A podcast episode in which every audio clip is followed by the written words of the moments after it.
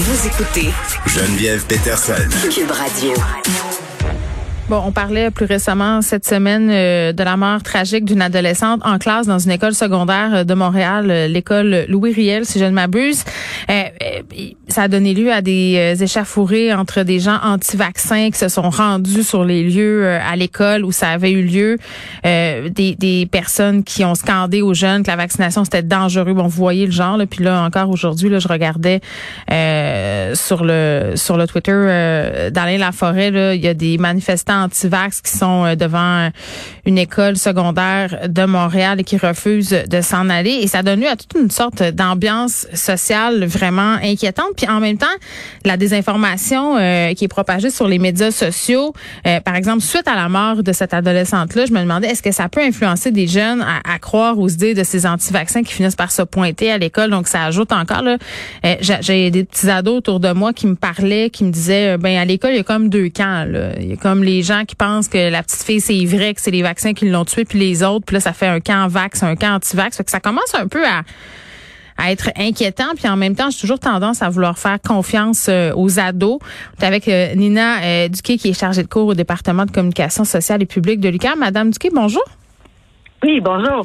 Bon, avant de tomber dans le vif du sujet, je voulais qu'on se parle un peu d'un article que j'ai lu, un article du Journal de Montréal, c'est une reprise, je crois, de l'AFP ou je ne sais trop, mais on apprenait que les réseaux sociaux n'ont pas vraiment intérêt à faire le ménage de leur plateforme là, par rapport aux fausses nouvelles parce qu'ils en bénéficient financièrement. Et je pense pas qu'il y a personne qui tombe en bas de sa chaise en lisant ça parce que les fausses nouvelles, souvent, Madame Duquet, c'est attrayant, les titres sont chocs, il y a des images, tu sais, c'est du contenu qui est très attirant puis ça peut être encore plus attirant pour les adolescents. Qu'est-ce que vous en pensez de ça? Ben, effectivement, la problématique, on faut l'appeler comme ça, des fausses nouvelles, oui. Ou de la désinformation, mésinformation, qui est pas en fait un problème nouveau. Hein, ça existait bien avant les réseaux sociaux, mais les réseaux sociaux ont vraiment amplifié ça. C'est un réel problème. Effectivement, les réseaux sociaux tirent, pas leur argent des fausses nouvelles, mais ils tirent leur argent des partages et des likes. Puis effectivement, comme vous l'avez dit, les fausses nouvelles, cette mésinformation a, pour une raison qu'on ne sait pas trop, vraiment, a tendance à être beaucoup plus partagée, en fait, que des informations, j'utilise le terme en guillemets, véridiques. Mais parce que donc, ça mise souvent sur la peur, puis sur ça met de l'avant des situations qui sont un peu, entre guillemets, manipulées. Donc, c'est sûr que c'est du contenu qui est attrayant. T'sais, les ados, là, on le sait, là. T'sais, quand t'es ado, c'est les sensations fortes. Tu es très, très intense dans toutes tes réactions. Moi, ça me surprend pas là que ça attire les ados, ce type de contenu-là. Puis là, c'est pas nécessairement des articles, ça peut être des textes, ça peut être des vidéos de personnes qui disent certaines choses.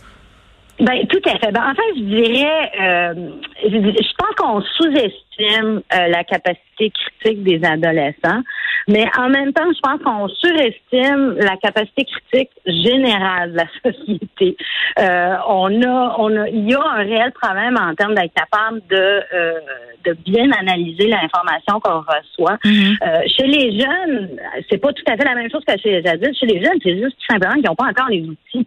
Hein, ils sont encore à l'âge de l'apprentissage et aussi là où ils sont, et vous l'avez très bien dit, ce qui les intéresse, c'est ce qui est divertissant, c'est ce qui frappe à l'œil et donc effectivement ils sont une cible particulièrement comment dirais-je une bonne cible pour ce type de nouvelles-là.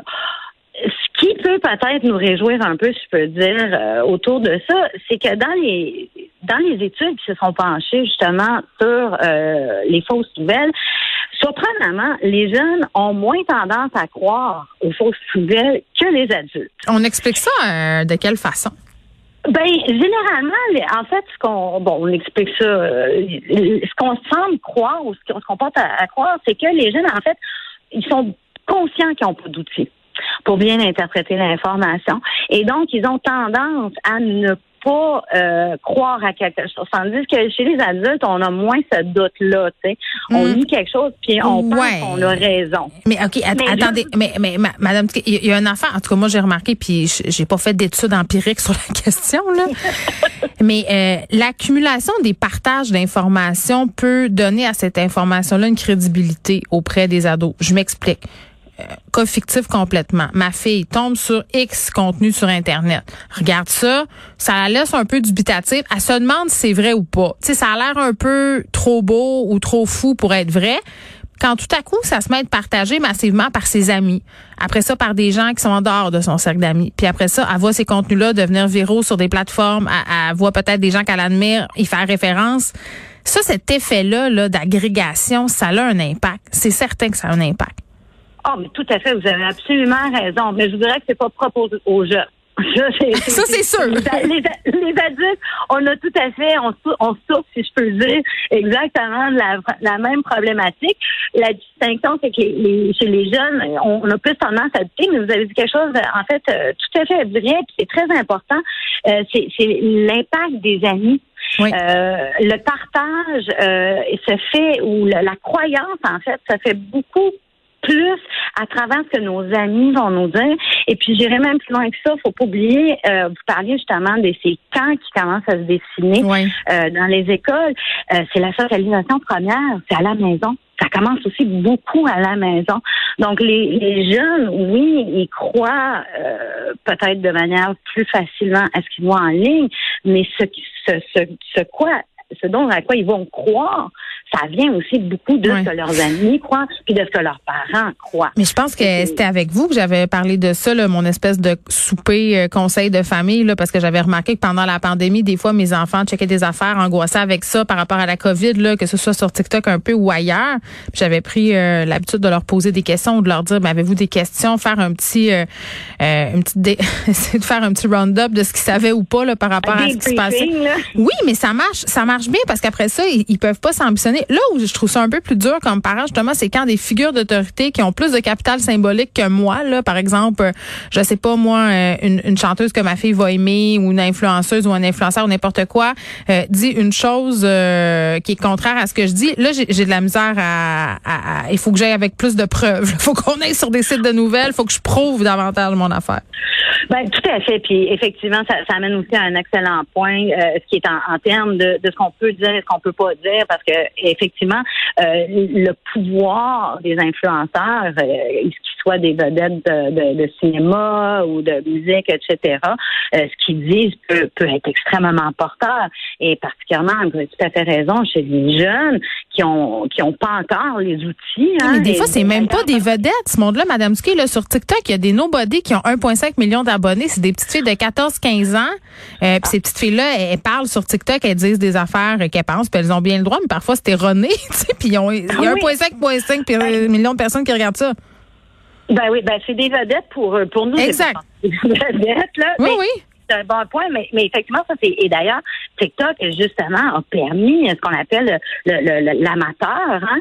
T'as plus besoin d'avoir un contrat de disque avec une grosse compagnie. Maintenant, pour être une vedette, effectivement, n'importe qui a un téléphone cellulaire puis qui est capable de le pointer sur soi-même, tu sais, est capable de devenir un influenceur. Effectivement, ça pose des grandes questions par rapport à c'est qui va se faire l'arbitre de la vérité, ce qui va filtrer, nettoyer tout ça là, pour s'assurer que ce qui est dit ou ce qui est transmis ou ce qui est partagé. Mais les jeunes, ils sont pas cons. Je pense qu'il faut le rappeler. Là, vous avez tellement raison quand vous dites ça. Ils sont pas cons. Ils sont allumés. Ils consomment des affaires. Puis quand on a des conversations avec eux, quand on prend la peine de les écouter puis de leur poser des questions, on peut dépatouiller puis on peut défaire beaucoup de nœuds.